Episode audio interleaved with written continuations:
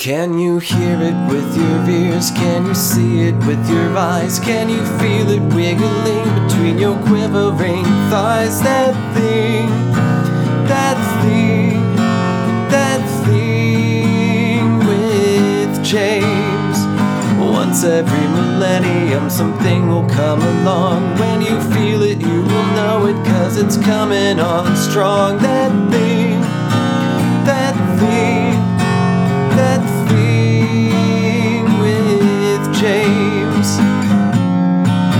Sit back, relax, deep breaths, no stress. Let me come inside your mind. I promise you it won't take long. The change will happen soon. You will feel something so special growing deep within you. That thing,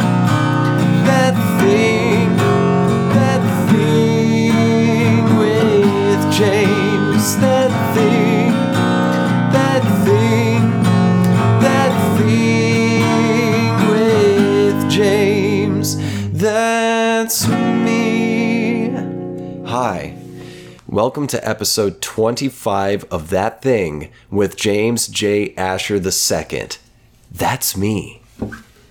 Episode 25. This is. Let me get adjusted here. I consider this a landmark of an episode.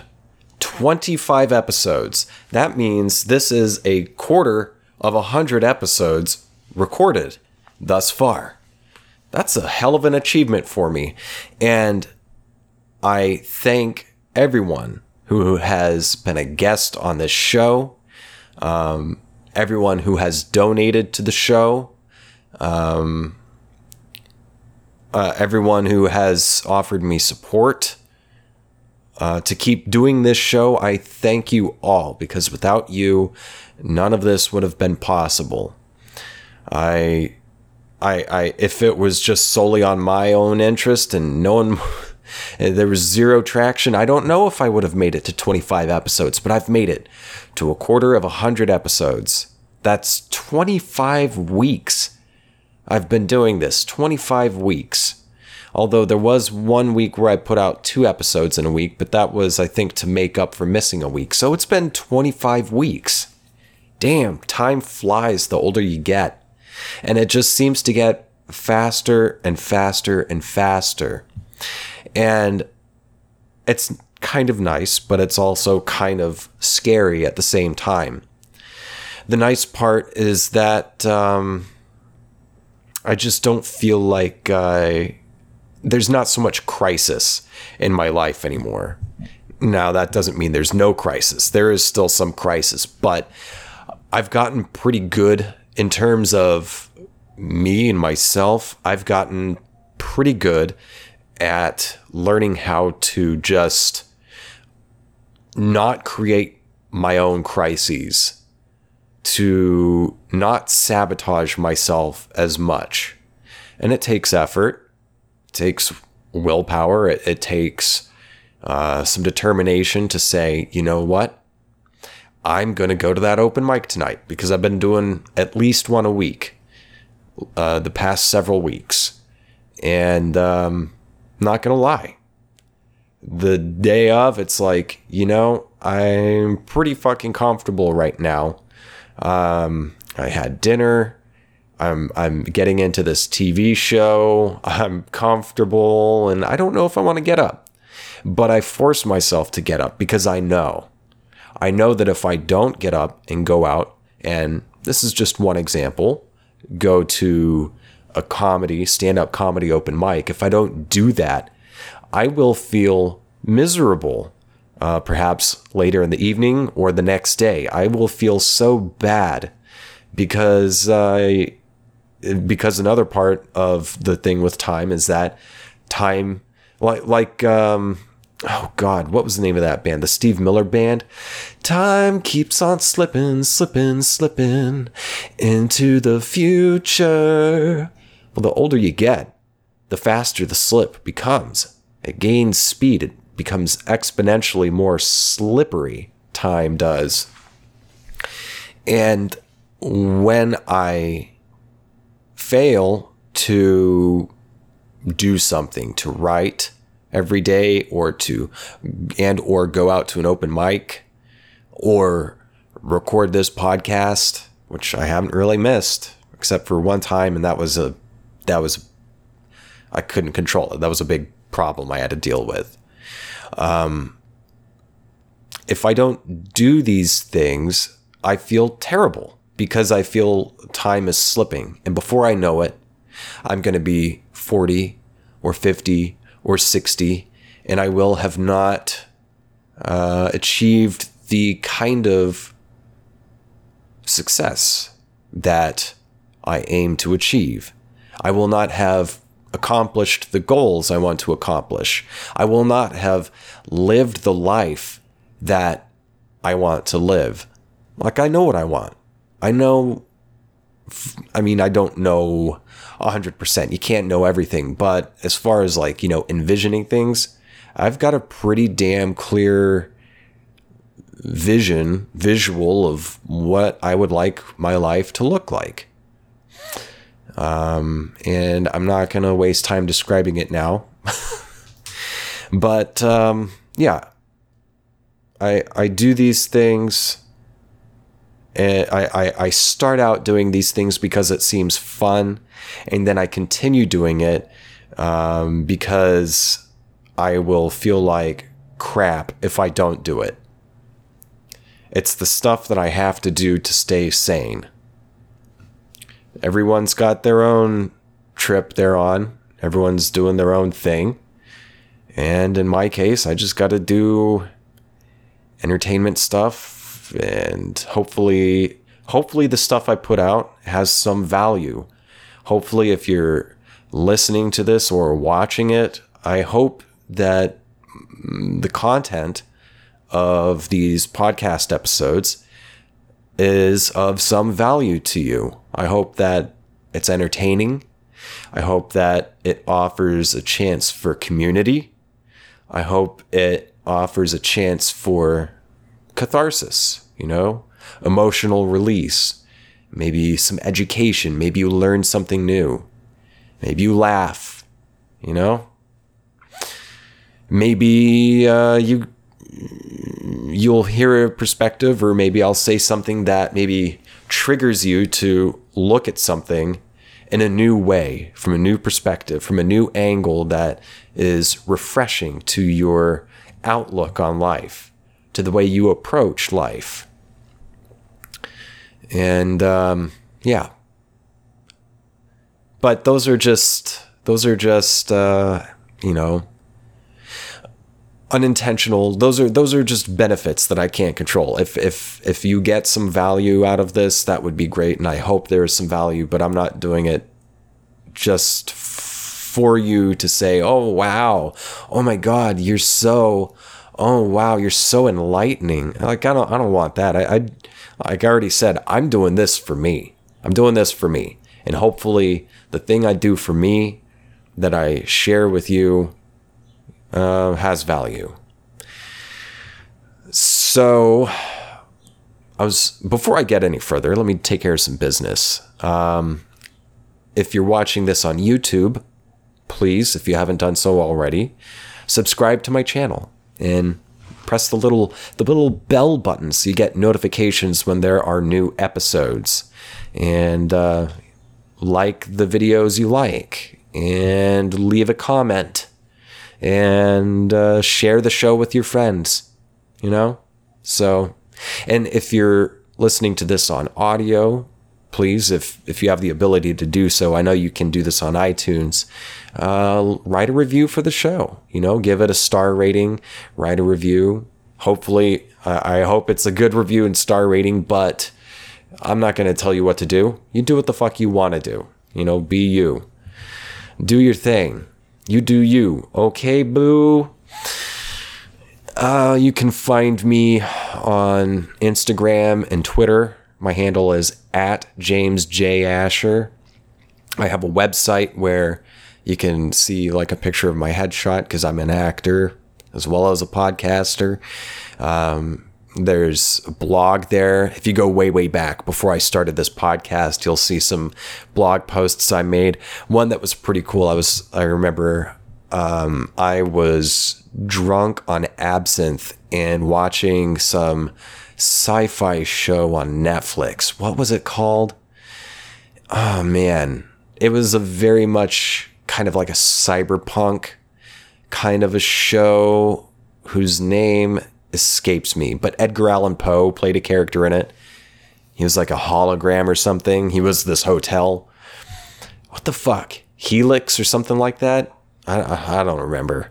Well, I, I was drunk on absinthe and watching that show, and and uh, something I, I became inspired, and I had just recently built this website, which, by the way, is jamesjasher.com, where you can also find um, my agent's contact info if if you see or hear me and say, you know, I want to give that boy a job. Uh, you can, you know, contact my agent there. Or if you want to contact me directly, you can email me um, at my podcast email, which is that thing with James at gmail.com. And all this stuff will be written in the description in case you missed it the first time, missed hearing it. Well, so going back to the, the, the blog post that's like way, way back on the blog on my website, I was watching this this sci-fi show, whatever it was, I was drunk on absinthe and having a, a great time by myself. And it was about 11 p.m. And I became just all of these elements together inspired me to write this, I guess, essay about nature, about the nature of nature. And the whole idea behind my, my blog post was that we think, we humans, tend to have a hubris, a a overconfidence to think that we can master nature when in fact there's we there's no way.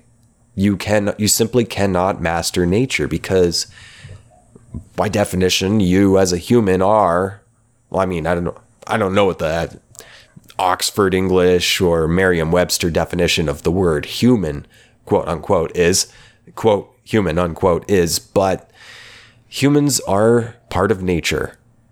We are a small part of this larger thing called nature.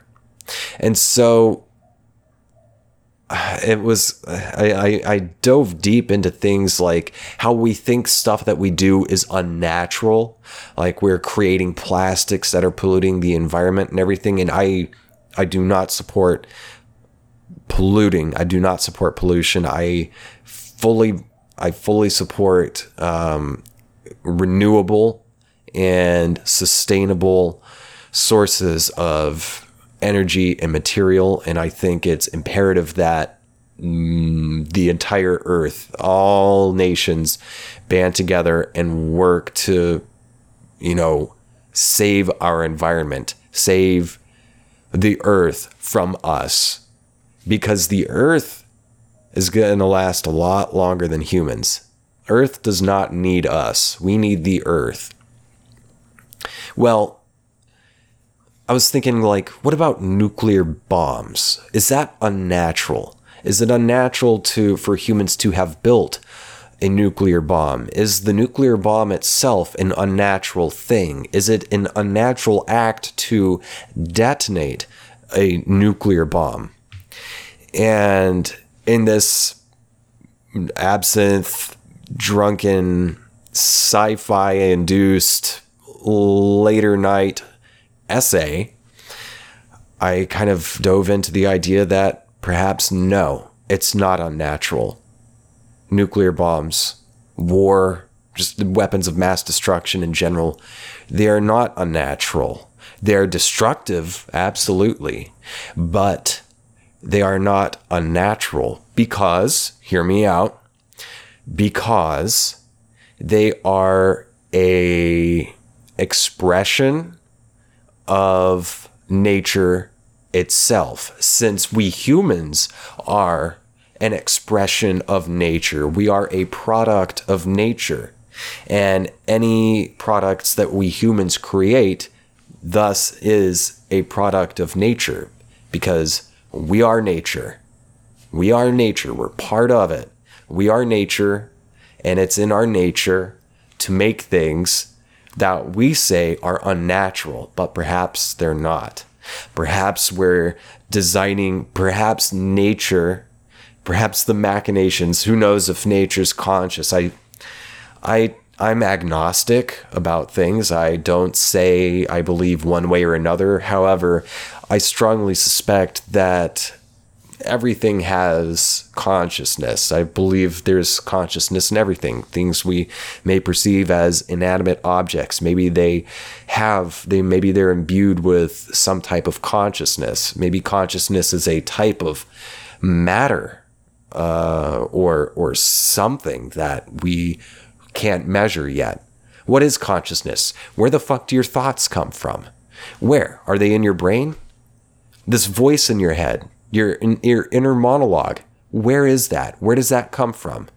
When you get knocked out, maybe when you have a out of body experience, people have those, but you're still conscious, but you don't feel like you're in your body. So then would your consciousness necessarily be located in your body? Can a consciousness be incorporeal? I believe yes, it can. I believe everything. I believe uh, in fractals. Fractals, man um, there's a bigger consciousness, which breaks down into smaller consciousnesses. consciousnesses. So we all think, you and I think we have we have our own individual consciousnesses. However, we are also at the same time part of a singular consciousness, which uh, on an even grander scale, you keep backing out. This is how fractals work. It's the same pattern all the way in as it is all the way out. If you don't know what fractals are, look it up. Fractal. F R A C T A L. Fractal. I think I spelt that right. If I didn't, deal with it. Um but yeah, so we have these individual consciousness consciousnesses consciousnesses and we think we're individual but we're part of a, a, larger singular consciousness which thinks it is an individual consciousness but it is part of an even larger singular consciousness. So everything has this um, uh, it's everything's sort of like a paradox. We are we are single we are singular but at the same time whole one we are individual but one at the same time. That's uh, that's just stuff, and it kind of relates to the subject of this episode when I get to it. But what I was saying was like, what, what was I getting at with the nuclear bombs and the war and the destruction? Perhaps that is nature's way of self regulating. If we are a part, if we are an, uh, we humans are an appendage of nature, then perhaps when we become um, painful, you know, when when we become not conducive to to life or the continuation of, of life or prosperity, perhaps our drive to um, to kill and to possess and to take. Perhaps that destructive drive, that violent drive in human beings is a way of nature self regulating so that we don't destroy other parts of nature. Perhaps it's, you know, we don't realize that, like, as a collective, humans are committing suicide by killing each other. You know, it's like an external suicide. You know, maybe we as a as a whole, humanity as a whole, through violence against itself, is trying to kill itself or trying to regulate itself in some way so that it doesn't uh, spread its violence to other things. And perhaps we're spreading our violence through through pollution resulting from unfettered capitalism, deregulation, short sighted, short term gain at the expense of others, at the expense of other, to separate ourselves from the other, from something that is not us or something that is not familiar to us. That is part of capitalism is to exploit the other. That is an intrinsic part. It's got to be regulated because if it's not, it doesn't stop. It becomes a virus and it destroys the environment through pollution in the effort to achieve short term gains. For what purpose? For what purpose? And then we get to the existential question of why are you doing this? Why? Who are you? Who are you to do this? What do you think to gain? Don't you know you're going to expire at some point? Is all this stuff you're destroying for? Is all this stuff you're exploiting others in order to gain, in order to hoard these things that you want, these material things you want? What are they going to mean to you when you're fucking dead? Hmm? Anyway,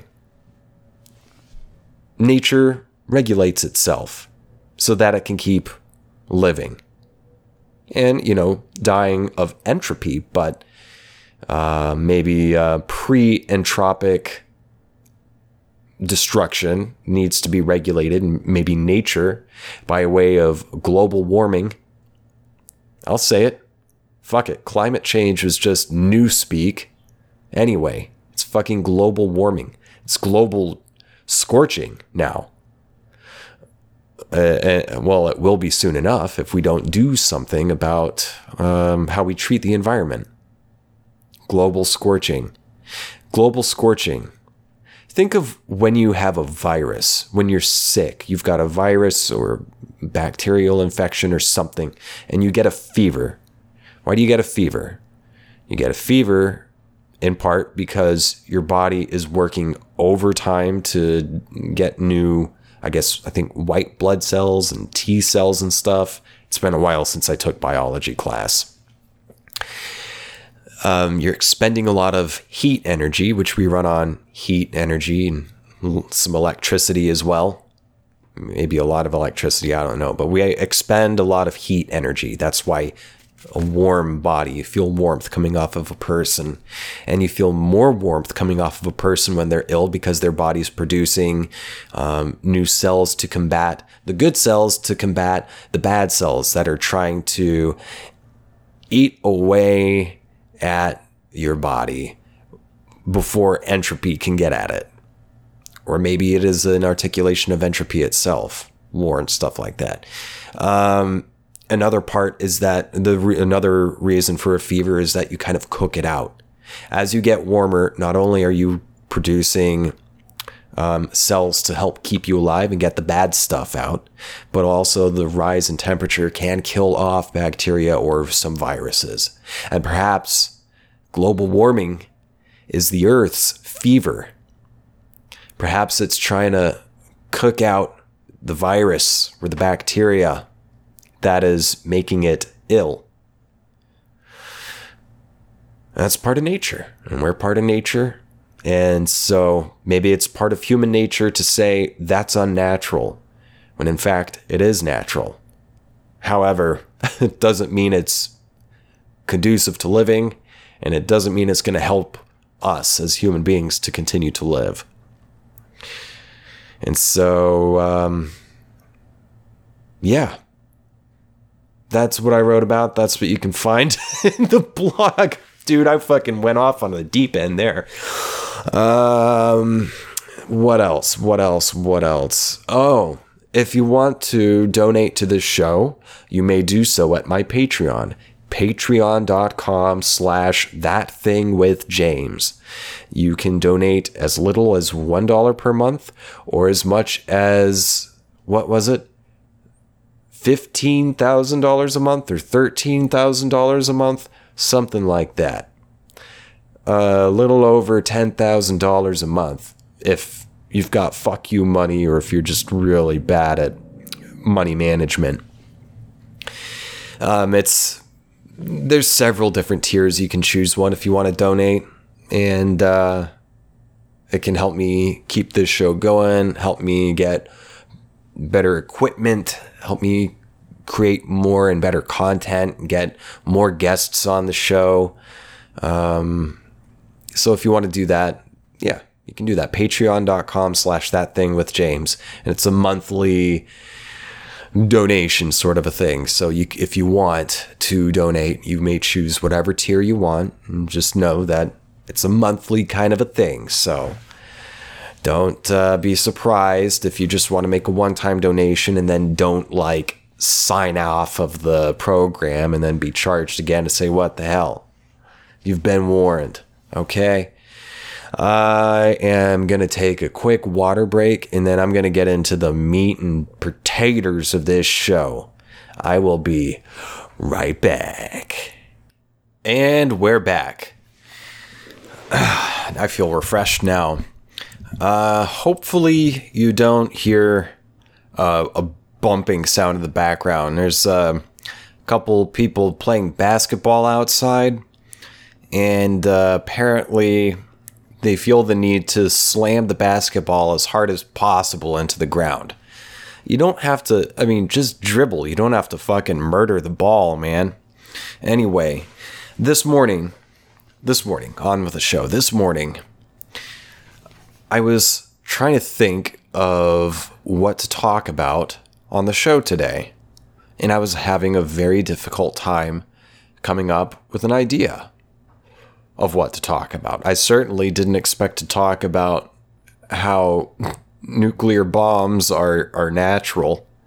And I feel I must say I do not support war or imperialism or exploitation. I oppose those things. I oppose the use of nuclear weapons and weapons of mass destruction, yada, yada, yada. Anyway, I was trying to think of something to talk about and I didn't think of anything and I was like, "Oh, well, I'll just I guess I'll when I get to recording, I'll see what happens." And I decided, "Oh, I want to read a bit of Dune, Frank Herbert's Dune." I've only read like I started it years ago and I only got like uh, 100 pages in and I want to restart it. I want to get through it this time.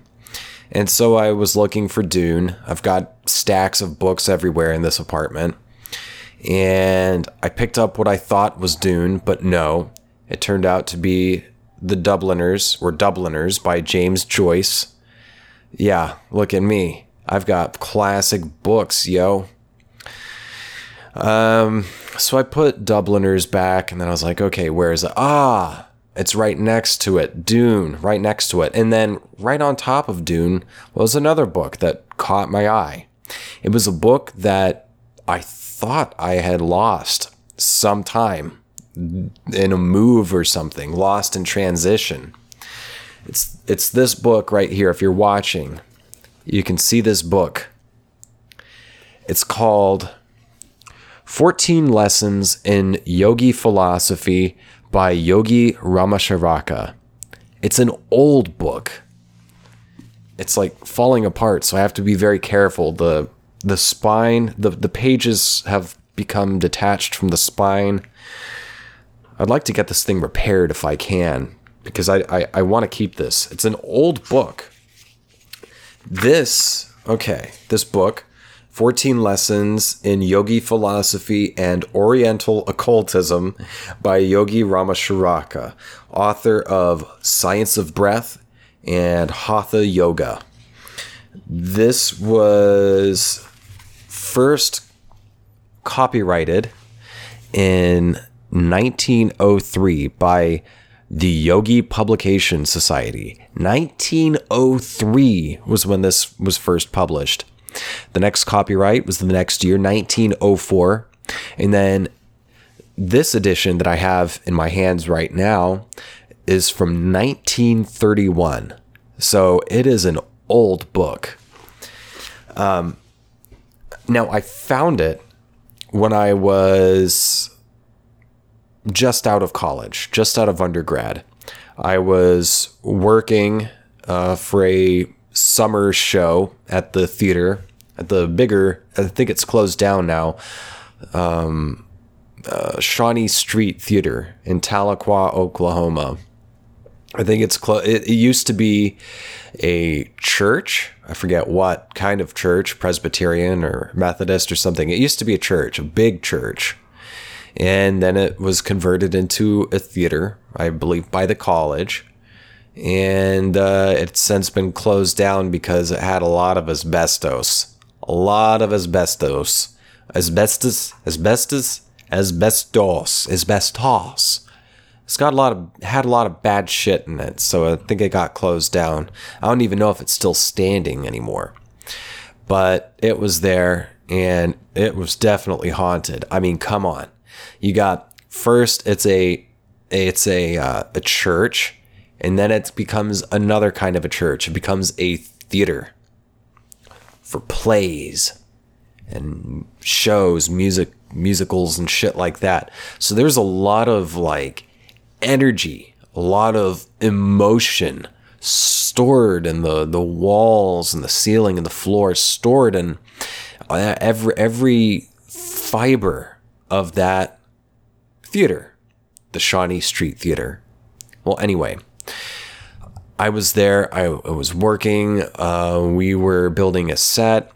And before the show, we were building the set. And uh, at one point, I think we were helping to clear out some office space that was being used for storage because like they got a new they were trying to build a new library space or something and so we were clearing out these boxes full of books and books and books and this book kind of jumped out at me it caught my eye like it did this morning 14 lessons in yogi philosophy it caught my eye and I picked it up because I was already interested in occultism and yoga and philosophy. I was like, this is fucking great. And it's an old book published in 1931. Is that it? 1931? Yeah. Of course I'm taking this book. So I took the book. I mean, I, I asked the professor if I could, and she was like, yeah, of course. No one's going to read that. Of course you would pick that. I said, Of course I would. This is my book now. So I took it and I, I read it all. It's an interesting book. It's definitely old. There's some definitely some like older kind of language in it, like the use of the word Oriental. One of my cousins uh, in my hometown in Oklahoma used to talk about any kind of like Asian or South Pacific peoples. He called them Orientals. And guy was a dumb hick. Orientals is what he called them in two, the early 2000s. Like, come on, dude. Seriously, you are willfully ignorant. Orientals. Well, after I read the book, uh, sometime after I read the book, I decided to to look up who is this Yogi Ramasharaka or Yogi Ramasharaka. So I looked him up. Now, before I, I get into detail, I wanted to give you a moment to think what do you think Yogi Ramasharaka looks like?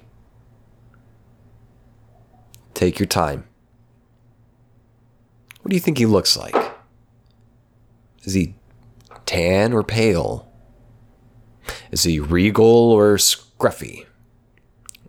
Is he wearing a turban or is he just letting his bald head go? What's Yogi Ramacharaka look like? Okay, that's enough time for you because I'm going to go ahead and tell you Yogi Ramacharaka did not look how I expected him to look. I expected Yogi Ramacharaka to look like, um, oh,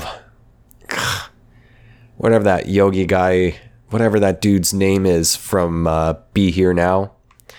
and I'm I'm not talking about uh, the author. I'm talking about the um, the yoga master that he met in India, the guy who like knew the writer's full history, whatever the guy's name is. No, Yogi Ramacharaka was a middle-aged American white man. His real name was William Walker Atkinson.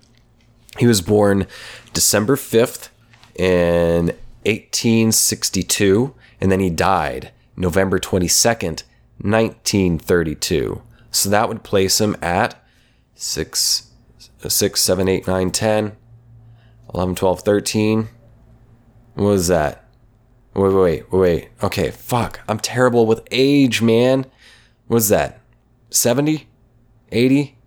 see. 6, 7, 8, 9. 90? No. How the fuck old was this guy? Okay, I think 70. Goddamn. Now you see, this is why I studied theater. I'm shit at math, okay? Uh, anyway, William Walker Atkinson was an attorney, merchant, publisher, and author, as well as an occultist and an American pioneer in the New Thought movement. He is the author of pseudonym of the pseudonymous su, pseudonymous pseudonymous pseudonymous pseudonymous work attributed to Theron Q. Dumont. Fucking talk about a fake name. Name Theron Q. Dumont. Dumont. Oh, I think this is a fake ass name. He could do better, William Walter Atkinson. And he also went under the pen name, the pseudonym Yogi Ramacharaka. He wrote, wow, an estimate, uh, an estimated 100 books, all in the last 30 years of his life. He was mentioned in past editions of Who's Who in America, in Religious Leaders of America, and in several similar publications. His works have remained in print more or less continuously since 1900. Wow. How about that? Life and career. I'm looking this up on Wikipedia if you want to find this, and also so I can give attribution proper proper citation because I'm a good student. Uh, William Walker Atkinson was born in Baltimore, Maryland on December 5th, 1862, to Emma and William Atkinson. He began his working life as a grocer at 15 years old, probably helping his father. He married Margaret Foster Black of Beverly, New Jersey in October 1889, and they had two children. The first probably died young. What's with all these probablys? The second later married and had two daughters. Uh, Atkinson pursued a business career from 1882 onwards, and in 1894, he was admitted as an attorney to the Bar of Pennsylvania. While he gained much of his material success in his profession as a lawyer, the stress and overstrain uh, eventually took its toll. And during his and during this time, he experienced a complete physical and mental breakdown and financial disaster. He looked for healing, and in the late 1880s, he found it with New Thought, later attributing the restoration of his health, mental vigor, and material prosperity to the application of the principles of New Thought. What the f- what is New Thought? Let's look that up. The New Thought movement, uh, aka Higher Thought movement, is a movement which developed in the United States in the 19th century for those of you who don't know the difference between centuries and hundreds, 19th century is the 1800s. It was considered by many to have been derived from the unpublished writings of Phineas Quimby. Phineas, Phineas Quimby. There are numerous smaller groups, most of which are incorporated in the International New Thought Alliance. The contemporary New Thought movement is loosely allied group of religious denominations, authors, philosophers, and individuals who share a set of beliefs concerning metaphysics, positive thinking, the law of attraction, healing, life force, creative visualization, and personal power. I'm not going to go any further on New Thought. I want to get back to Yogi Ramacharaka. Um, so, sometime after his healing, Atkinson began to write articles on the truths he felt he had discovered, which were then known as mental science. In 1889, an article by him entitled A Mental Science Catechism appeared in Charles Fillmore's new periodical Modern Thought. By the early 1890s, Chicago had become a major center for New Thought, mainly through the work of Emma Curtis Hopkins, and Atkinson decided to move there. Who the fuck wrote this? Um, once in the city, he became an active promoter of the movement as an editor and author. He was responsible for publishing the magazines Suggestion, New Thought, and Advanced Thought. Ooh. In 1900, Atkinson worked as an associate editor of Suggestion, a New Thought journal, and wrote his probable, again, there's the problem, probably probable, first book, thought force in business and everyday life. Man, if that doesn't sound like, uh, you know, hmm, those business books that people are still making these days. I can't think of any author's name right now. The first that came to mind was Joel Osteen. He's basically like the business writer of shit, shit, shit religion. He uh, beginning a series of lessons in personal magnetism, psychic influence, thought force, concentration, willpower, and practical mental science. He then met Sidney Flower, a well known New Thought publisher and businessman, and teamed up with him. In December 1901, he assumed editorship of Flower's popular New Thought magazine, a post which he held until 1905. Yada, yada, yada. Uh, pseudonyms, blah, blah, blah, blah. Okay, here's what I want to get to. Let me check my time. Checking the time. Okay. Okay. Here's what I want to get to Hinduism and yoga. In the 1890s, Atkinson had become interested in Hinduism, and after 1900, he devoted a great deal of effort to the diffusion of yoga and Oriental occultism in the West. It is unclear at this late date whether he actually ever converted any form of Hindu religion uh, converted to any form of Hindu religion, or merely wished to write on the subject. If he did convert, he left no record of the event. Oh, yeah. This is all very interesting stuff. So, he got into yoga, and this was part of a, a movement in the early 1900s. Um, that and I think it's called spiritualism, where they do seances and stuff. There was a lot of crossover between that and New Thought. And um,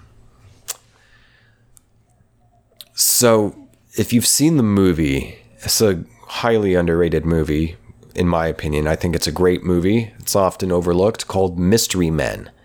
Uh, it starred um, Be- Be- Be- um, Ben Stiller. Starred Ben Stiller, and um, one of my favorite actors is in it, uh, Hank Azaria.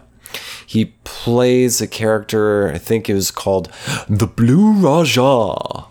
Well, if you've seen the movie, you know what he looked like. Maybe he he wore just like a, a turban and like a blue silk robe, I guess that he stole from his mother, and he threw forks. That was his like superpower. Was he was really good at throwing utensils. so, um, but the Blue Raja, if that was indeed his name, the whole Raja thing, that whole aesthetic of that character harkened back to this early 1900s um, new movement and in, in yoga and occultism and stuff coming into the to the West. A lot of what they called Eastern mysticism became popular in the Western world. Uh, for example, you would see like um, yogis, mm, yoga practitioners uh, in like circus acts or freak shows or something as contortionists, when indeed all they were doing was just. Uh, some really advanced forms of yoga. I mean, they were just some twisty bodies and this also manifested in people like Yogi Ramashrivaka. Some people became interested in stuff like meditation and the idea of psychic powers and how they link together, supposedly. Um, and also, another thing was uh, at the same time, uh, Stanis, Konstantin Stanislavski, the the guy who helped create what we now regard as like acting or the method. There really is no like the method doesn't there is no one like the method. He was just laying the groundwork for what would become different kind of approaches to acting, but every like contemporary or or modern uh, method of acting, a method approach to playing a role and um, analyzing a role in everything, he helped start that. Konstantin Stanislavski, a Russian guy. And he too was interested in new thought stuff, as well as in new psychology of people like Sigmund Freud and Carl Jung. These were uh, new things, like new territories that people were exploring in psychology and what drives a human, what what shapes human thought, what shapes our behavior, and why we behave, why we make the choices we make, so on and so forth. So Konstantin Stanislavski was interested in that, and he was also interested in the Eastern mysticism and I, I imagine occult stuff as well. Well, part of um, his his approach, his method was to practice yoga.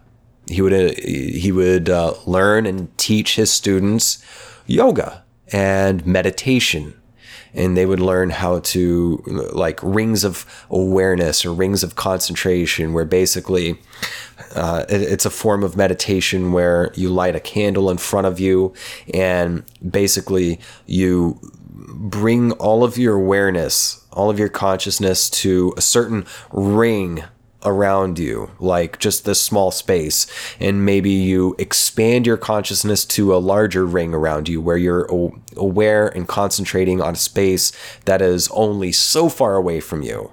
Um, and then you just the rings keep expanding, and how uh, as as to how far out you are being aware of sights and sounds and smells and stuff like that. Hopefully that makes sense. All of that stuff was incorporated into not only becoming a whole person, but in so doing also becoming a whole performer so that you can bring your your you're a whole person you're an actualized individual and you're bringing yourself to a role and instead of just striking a pose and declaring your lines, no, you're living as a you're living as yourself just under different under imaginary circumstances. Um, so that was going on around the same time as uh, Yogi Ramashrivaka wrote this book. And uh, I'm going to read to you the contents of this book. It's just kind of interesting to me. I find it interesting. So it's 14 lessons.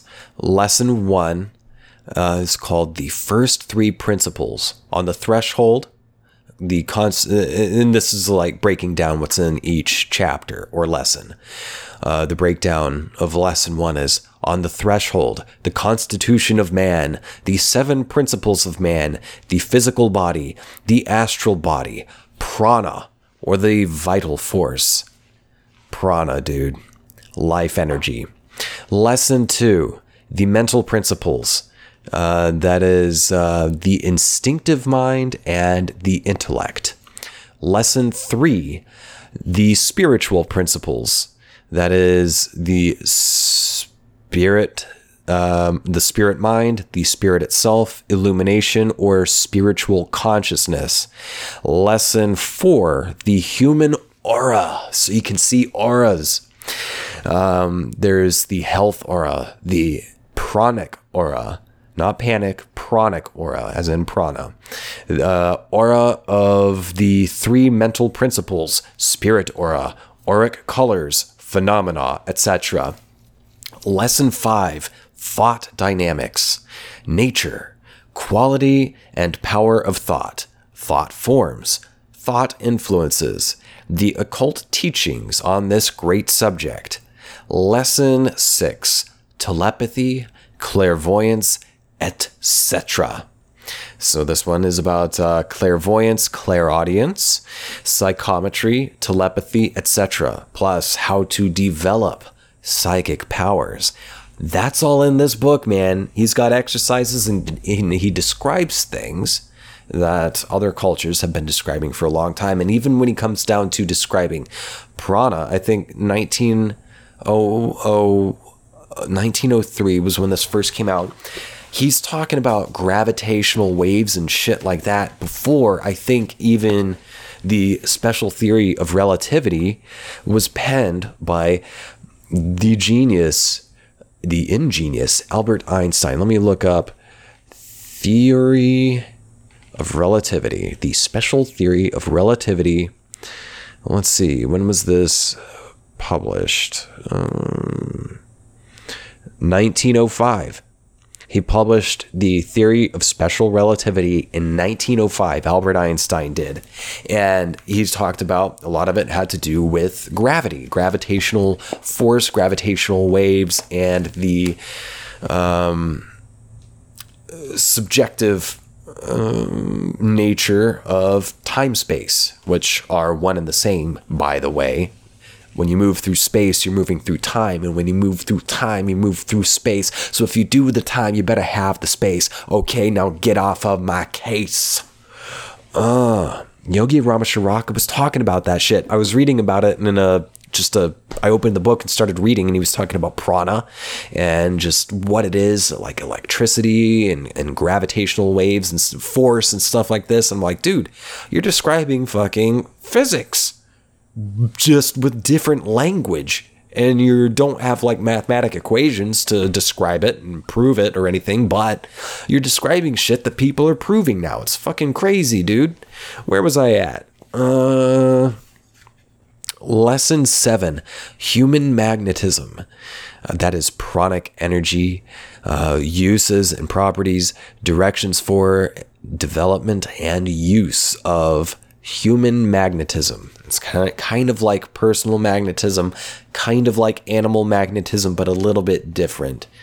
And it's using more of like your prana energy. A lot of yoga deals with prana, getting the the life force, the electricity, the pure building block energy uh, running through you.